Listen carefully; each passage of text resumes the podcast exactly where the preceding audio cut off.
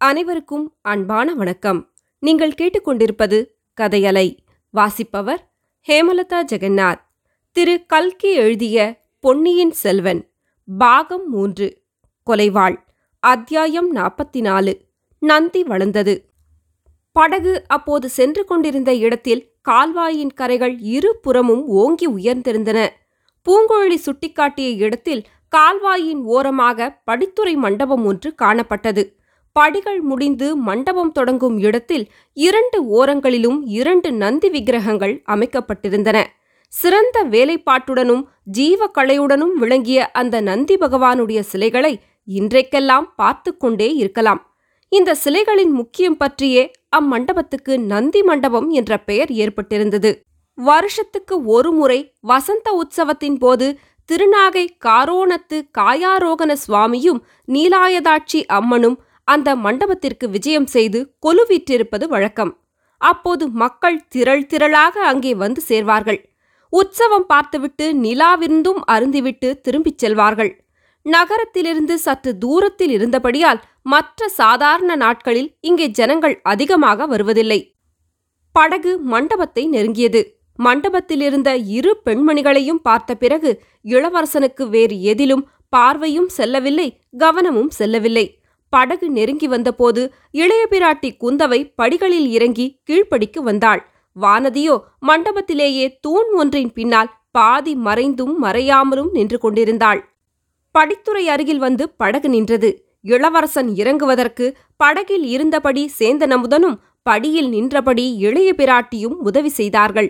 சேந்தனமுதனும் பூங்கோழியும் படகை பின்னோக்கி செலுத்திக் கொண்டு போய் சிறிது தூரத்தில் நிறுத்தினார்கள். தம்பி எப்படி மெலிந்து விட்டாய்? என்று குந்தவை கூறியபோது அவளுடைய கனிந்த குரலிலே கண்ணீர் கலந்து தொனித்தது. பொன்னியின் செல்வன் என் உடம்பு மெலிவு இருக்கட்டும் அக்கா. உன் முகம் ஏன் இப்படி வாடி இருக்கிறது என்னைக் கண்டதும் உன் முகம் தாமரை போல் மலருவது வழக்கமாயிற்றே. இன்றைக்கு ஏன் உன் முகச்சந்திரனை மேகம் மறைத்திருக்கிறது? உன் கண்கள் ஏன் கலங்கியிருக்கின்றன? ஆஹா உன் உள்ளத்தை புண்படுத்தி வேதனை அளித்த எத்தனையோ காரியங்கள் நிகழ்ந்திருக்க வேண்டும். இல்லாவிடில் எனக்கு அவ்வளவு அவசரமாக ஓலை அனுப்பியிருக்க மாட்டாய் என்றான். ஆம் தம்பி எத்தனையோ அவசரமான விஷயங்கள் சொல்ல வேண்டும் கேட்க வேண்டும். இலங்கையின் தங்க சிம்மாசனத்தை வேண்டாம் என்று தள்ளிய வள்ளலே இந்த கருங்கல் சிம்மாசனத்தில் சிறிது நேரம் உட்கார்ந்து கொள் என்றாள். பொன்னியின் செல்வன் உட்காரும்போது தமக்கையின் பாதங்களைத் தொட்டு கண்ணில் ஒத்திக்கொண்டான். குந்தவை அவனுடைய தலையை கரத்தினால் தொட்டு உச்சி முகந்தாள். அவளுடைய கண்ணில் மேலும் கண்ணீர் ததும்பியது. இருவரும் உட்கார்ந்த பிறகு குந்தவை தம்பி உன்னை இன்றைக்கு நான் இங்கு வருவித்திருக்கவே கூடாது. சூடாமணி விஹாரத்தின் தலைவர் உனக்கு உடம்பு நன்றாக குணமாகிவிட்டது என்று செய்தி அனுப்பினார். அது சரியல்ல. ஜுரம் உன்னை வாட்டி எடுத்திருக்கிறது. ஆனால் உன்னை பார்க்காமல் இருக்கவும் என்னால் முடியவில்லை. ஆனைமங்கலம் வந்த பிறகு ஒவ்வொரு கணமும் ஒரு யுகமாக சென்று கொண்டிருந்தது என்றாள். அக்கா என்னை இங்கு வருவித்தது பற்றி நீ கவலைப்பட வேண்டாம். நீ மட்டும் படகு அனுப்பாமல் இருந்தால் நான் இத்தனை நேரம் பழையாறுக்கே புறப்பட்டிருப்பேன். கடுமையான ஜுரத்திலேயும் கூட உன்னுடைய ஓலைதான் என் மனத்தை வருத்திக் கொண்டிருந்தது. அந்த ஓலையை ஒருவரிடம் அனுப்பியிருந்தாயே. அந்த வானர் குலத்து வந்தியத்தேவரைப் போன்ற தீரரை நான் பார்த்ததே இல்லை. எத்தனையோ விதமாக அவரை சோதித்தேன். எல்லாவற்றிலும் தேறிவிட்டார். அவர் இப்போது எங்கே அக்கா? குந்தவையின் முகச்சந்திரனை மறைத்திருந்த மேகத்திரை சிறிது அகன்றது. பவழ இதழ்கள் திறந்து முத்துப்பற்கள் தெரியும்படி புன்னகை பூத்து தம்பி அவரை பற்றி இப்போது என்ன கவலை? வேறு எவ்வளவோ விஷயங்கள் இருக்கின்றன என்றாள். என்ன அப்படி பேசுகிறாய் அக்கா உனக்கு அதிருப்தி அளிக்கும்படி நடந்து கொண்டாரா? இல்லை இல்லை. நான் ஏன் அதிருப்தி அடைய வேண்டும்? உன்னை அழைத்துக் கொண்டு வந்து சேர்ப்பதாக வாக்களித்தார். அந்த வாக்கை அவர் நிறைவேற்றிவிட்டார்.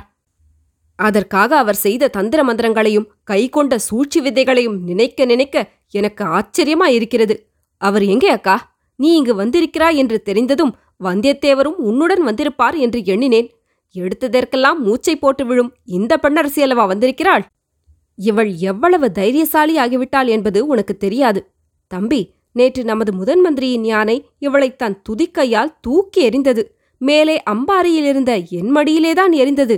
ஆனால் அது அவளுக்கு தெரியாது. அப்போது எவ்வளவு தைரியமாக இருந்தாள் என்பதை நீ பார்த்திருந்தால். போதும் உன்னுடைய தோழியின் புகழை நிறுத்திக்கொள். என் நண்பரை பற்றிச் சொல். அவரை பற்றி என்ன சொல்வது? அவர் வந்த காரியம் ஆகிவிட்டது. திரும்பி அவருடைய எஜமானன் ஆதித்த கரிகாலனிடம் போய்விட்டார். அப்படியானால் அவர் வாக்கு தவறிவிட்டார். தாம் காஞ்சிக்கு போகப் போவதில்லை என்றும் சோழ நாட்டிலேயே இருந்துவிடப் போவதாகவும் கூறினாரே. அது எப்படி சாத்தியம்? சோழ நாட்டிலிருந்து அவர் என்ன செய்வது? இங்கே உள்ளவர்களின் கதியே நாளைக்கு என்ன ஆகும் என்று தெரியாமல் இருக்கிறது.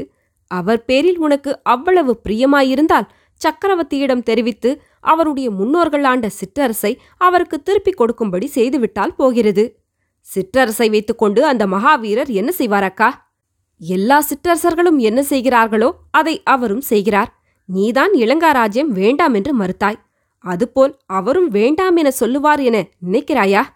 இளவரசன் இளநகை புரிந்த வண்ணம் அக்கா இலங்கை ராஜ்யம் வேண்டாம் என்று நான் சாட்சிகள் வைத்துக்கொண்டு மறுத்திருக்கிறேன்.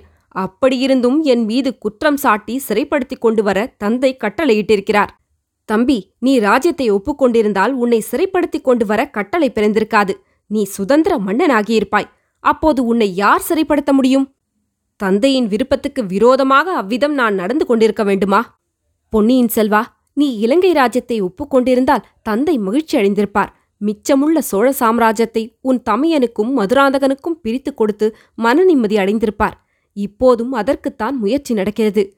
தம்பி கொள்ளிடத்துக்கு வடக்கே ஒரு ராஜ்யமாகவும் தெற்கே ஒரு ராஜ்யமாகவும் பிரித்துவிட பிரயத்னம் நடக்கிறது. நீ வந்தால் இது விஷயத்தில் தந்தைக்கு உதவியாயிருப்பாய் என்று அவருக்கு நம்பிக்கை. முன்னால் உனக்கு சொல்லி அனுப்பி நீ வராதபடியால் இப்போது சிறைப்படுத்தி கொண்டு வரச் சொன்னார். இலங்கை ராஜ்யத்தை நீ மறுத்துவிட்டாய் என்பது சக்கரவர்த்திக்கு நன்றாய் தெரியும். ராஜ்யத்தை பிரிப்பதற்கு நான் ஒரு நாளும் உதவியாயிருக்க மாட்டேன். அதைப்போல் பெரிய குற்றம் வேறொன்றுமில்லை. அதைவிட சித்தப்பா மதுராந்தகருக்கே முழு ராஜ்யத்தையும் கொடுத்து விடலாம். அப்படியானால் முதன் மந்திரியும் நீயும் ஒரே மாதிரி அபிப்பிராயம் கொண்டிருக்கிறீர்கள். ஆம் முதன் மந்திரி அப்படித்தான் கருதுகிறார். இலங்கைக்கு அவர் வந்ததே இதை பற்றி என்னுடன் கலந்து பேசுவதற்காகத்தான். அக்கா இலங்கை ராஜ்யத்தை நான் வேண்டாம் என்று மறுத்ததின் உண்மை காரணத்தை சொல்லட்டுமா? என்னிடம் சொல்லாமல் வேறு யாரிடம் சொல்வாய் தம்பி? ஆம் என் அந்தரங்கத்தை சொல்வதற்கு வேறு யாரும் இல்லைதான். இலங்கைக்கு போவதற்கு முன்னால் அந்நாட்டை பற்றி பிரமாதமாக எண்ணியிருந்தேன். போன பிறகுதான் அது எவ்வளவு சிறிய நாடு என்று தெரிந்தது. குதிரையில் அல்லது யானையில் ஏறி புறப்பட்டால் ஒரே நாளில் அந்நாட்டின் மேற்கு கடற்கரையிலிருந்து கிழக்கு கடற்கரைக்கு போய்விடலாம். சோழ நாடு மட்டும் அதைவிட பெரிதா தம்பி. இந்த நாட்டையும் அப்படி ஒரே நாளில் குதிரை ஏறி கடந்து விட முடியாதா?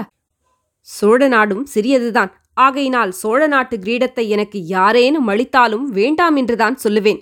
இந்த தெய்வத் தமிழகத்தை சோழ நாடு பாண்டிய நாடு சேரநாடு என்று பிரித்தார்களே அவர்கள் பெரிய குற்றம் செய்தார்கள். அதனாலேதான் தமிழகத்தில் வீராதி வீரர்கள் பிறந்தும் இந்த நாடு சோபிப்பதில்லை. வடநாட்டிலே சந்திரகுப்தர் என்ன அசோகர் என்ன சமுத்திரகுப்தர் என்ன விக்ரமாதித்தர் என்ன ஹர்ஷவர்தனர் என்ன இப்படி மகா சக்கரவர்த்திகள் தோன்றி மகா சாம்ராஜ்யங்களை ஆண்டிருக்கிறார்கள். தமிழ்நாட்டில் அவ்விதம் யாரேனும் பெரிய சாம்ராஜ்யத்தை ஸ்தாபித்து ஆண்டதுண்டா? காஞ்சி பல்லவர் குலத்தில் மகேந்திர சக்கரவர்த்தியும் மாமல்லரும் இருந்தார்கள். பிறகு அந்த குலமும் க்ஷீணித்து விட்டது. அக்கா நான் ராஜ்யம் ஆளுவதாயிருந்தால் இந்த மாதிரி சின்னஞ்சிறு ராஜ்யத்தை ஆளமாட்டேன். இலங்கை முதல் கங்கை வரையில் பரவி நிலை பெற்ற ராஜ்யத்தை ஆளுவேன். மாலத்தீவிலிருந்து சாவகத்தீவு வரையில் தூர தூர தேசங்களில் புலிக்கொடி பறக்கும் மகா சோழ சாம்ராஜ்யத்தின் சிம்மாசனத்தில் வீற்றிருப்பேன். என்னை பைத்தியக்காரன் என்றுதானே எண்ணுகிறாய்? இல்லை அருள்வர்மா என்னைப் போல் ஆகாச கோட்டைகள் கட்டுவதற்கும் கற்பனைக் கனவுகள் காண்பதற்கும் நீயும் ஒருவன் இருக்கிறாயே என்று எண்ணி மகிழ்கிறேன். நீ பைத்தியக்காரனாயிருந்தால் நான் உன்னைவிட பெரிய பைத்தியக்காரி. நம்முடைய தந்தையின் பாட்டனார் பராந்தக சக்கரவர்த்தி அப்படியெல்லாம் மனோராஜ்யம் செய்திருந்தார் என்பதை நான் அறிவேன். அவர் காலத்தில் அது பூரணமாய் நிறைவேறவில்லை. ஆனால் என்னுடைய ஆயுட்காலத்தில் நான் அதை பார்க்கப் போகிறேன். சோழ சாம்ராஜ்யம் இலங்கை முதல் கங்கை வரையிலும் மாலத்தீவு முதல் சாவகம் வரையிலும் பறந்து விஸ்தரிப்பதை பார்த்துவிட்டுத்தான் நான் சாகப் போகிறேன். இந்த என் எண்ணம் நம் தமையன் ஆதித்த கரிகாலனால் நிறைவேறும் என்று ஒரு காலத்தில் நம்பினேன். அந்த நம்பிக்கை எனக்கு இப்போது போய்விட்டது. ஆதித்த கரிகாலன் மகாவீரன். ஆனால் மனத்தை கட்டுப்படுத்தும் ஆற்றல் அவனிடம் இல்லை. அதனால் அவன் பெரிய காரியங்களை சாதிக்க முடியாது. என் மனோரதம் உன்னால் நிறைவேறும் என்ற ஆசை எனக்கு இன்னும் இருக்கிறது. ஒருவேளை அதுவும் கைகூடாமல் போகலாம். அதனாலும் நான் நிராசையடைய மாட்டேன் உன்னால் கைகூடாவிட்டால் உனக்கு பிறக்கும் பிள்ளையினால் கைகூடும் என்று உறுதி கொண்டிருக்கிறேன். உனக்கு பிறக்கும் புதல்வனை பிறந்த நாளிலிருந்து நானே எடுத்து வளர்ப்பேன். அவனை இந்த உலகம் கண்டறியாத மகாவீரனாக்குவேன். அற்ப ஆசைகளில் அவன் மனத்தை செலுத்த விடாமல் அற்புதங்களை சாதிக்கக்கூடிய புருஷ சிங்கமாக்குவேன். அக்கா நீ என்னை விட பெரிய பைத்தியம் என்பது நிச்சயம். எனக்கு கல்யாணம் செய்து கொள்ளும் எண்ணமே இல்லை. எனக்கு பிறக்கப் போகும் புதல்வனைப் பற்றி நீ பேச ஆரம்பித்து விட்டாய். நீ செல்லம் கொடுத்து வளர்க்கும் தோழிகளில் யாருக்காவது அத்தகைய எண்ணம் இருந்தால் என்னை மணந்து கொண்டு மணிமகுடம் சூடி சிம்மாசனத்தில் வீற்றிருக்கலாம் என்ற ஆசை இருந்தால் அது ஒரு நாளும் நிறைவேறப் போவதில்லை. இதை நிச்சயமாய் அவர்களுக்கு சொல்லிவிடு. என்று பொன்னியின் செல்வன் கூறியபோது அவனுடைய பார்வை ஒரு கணம் மண்டபத்தின் தூணுக்குப் பின்னால் நின்றிருந்த வானதியின் பால் சென்றது. மறுகணம் அவன் திரும்பிய போது அவனுக்கெதிரே இருந்த படித்துறை நந்தி விக்கிரகத்தை பார்த்தான். அக்கா ஒரு செய்தி. இலங்கை சிறிய ராஜ்யமாயிருந்தாலும் அந்த ராஜ்யத்தை முற்காலத்தில் ஆண்ட மன்னர்கள் மகா புருஷர்கள் பெரிய உள்ளங்களை படைத்தவர்கள். அவர்கள் பெரிய பெரிய திட்டங்களை போட்டு பெரிய பெரிய காரியங்களை சாதித்தார்கள். செங்கல்களைக் கொண்டு மலை போன்ற மேகமண்டலத்தை அளாவிய புத்த ஸ்தூபங்களை நிர்மாணித்தார்கள். ஆயிரம் இரண்டாயிரம் அறைகள் உள்ள புத்த விகாரங்களை கட்டினார்கள். பதினாயிரம் தூண்கள் உள்ள மண்டபங்களை எழுப்பினார்கள். புத்த பகவான் எவ்வளவு பெரியவர் என்பதை பார்த்தவுடன் தெரிந்து கொள்ளும்படியாக அதோ அந்த தென்னை மர உயரமுள்ள புத்தர் சிலைகளை அமைத்தார்கள்.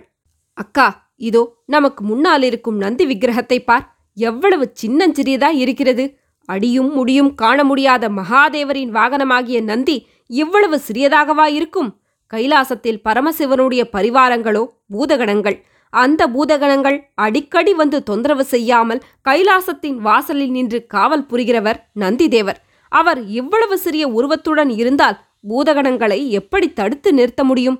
அது பாரக்கா என் கண்முன்னால் இதோ இந்த நந்தி வளர்கிறது. வளர்ந்து வளர்ந்து வளர்ந்து பெரிதாகிறது. பிரம்மாண்ட வடிவம் பெற்று இம்மண்டபத்தின் மேற்கூரையை முட்டுகிறது. மேற்கூரை இப்போது போய்விட்டது. நந்தி பகவான் வானமளாவி நிற்கிறார். பூதகணங்கள் வருகிறார்கள். நந்தி பகவானை பார்த்து பயபக்தியுடன் நின்று சிவனை தரிசிக்க அனுமதி கேட்கிறார்கள்.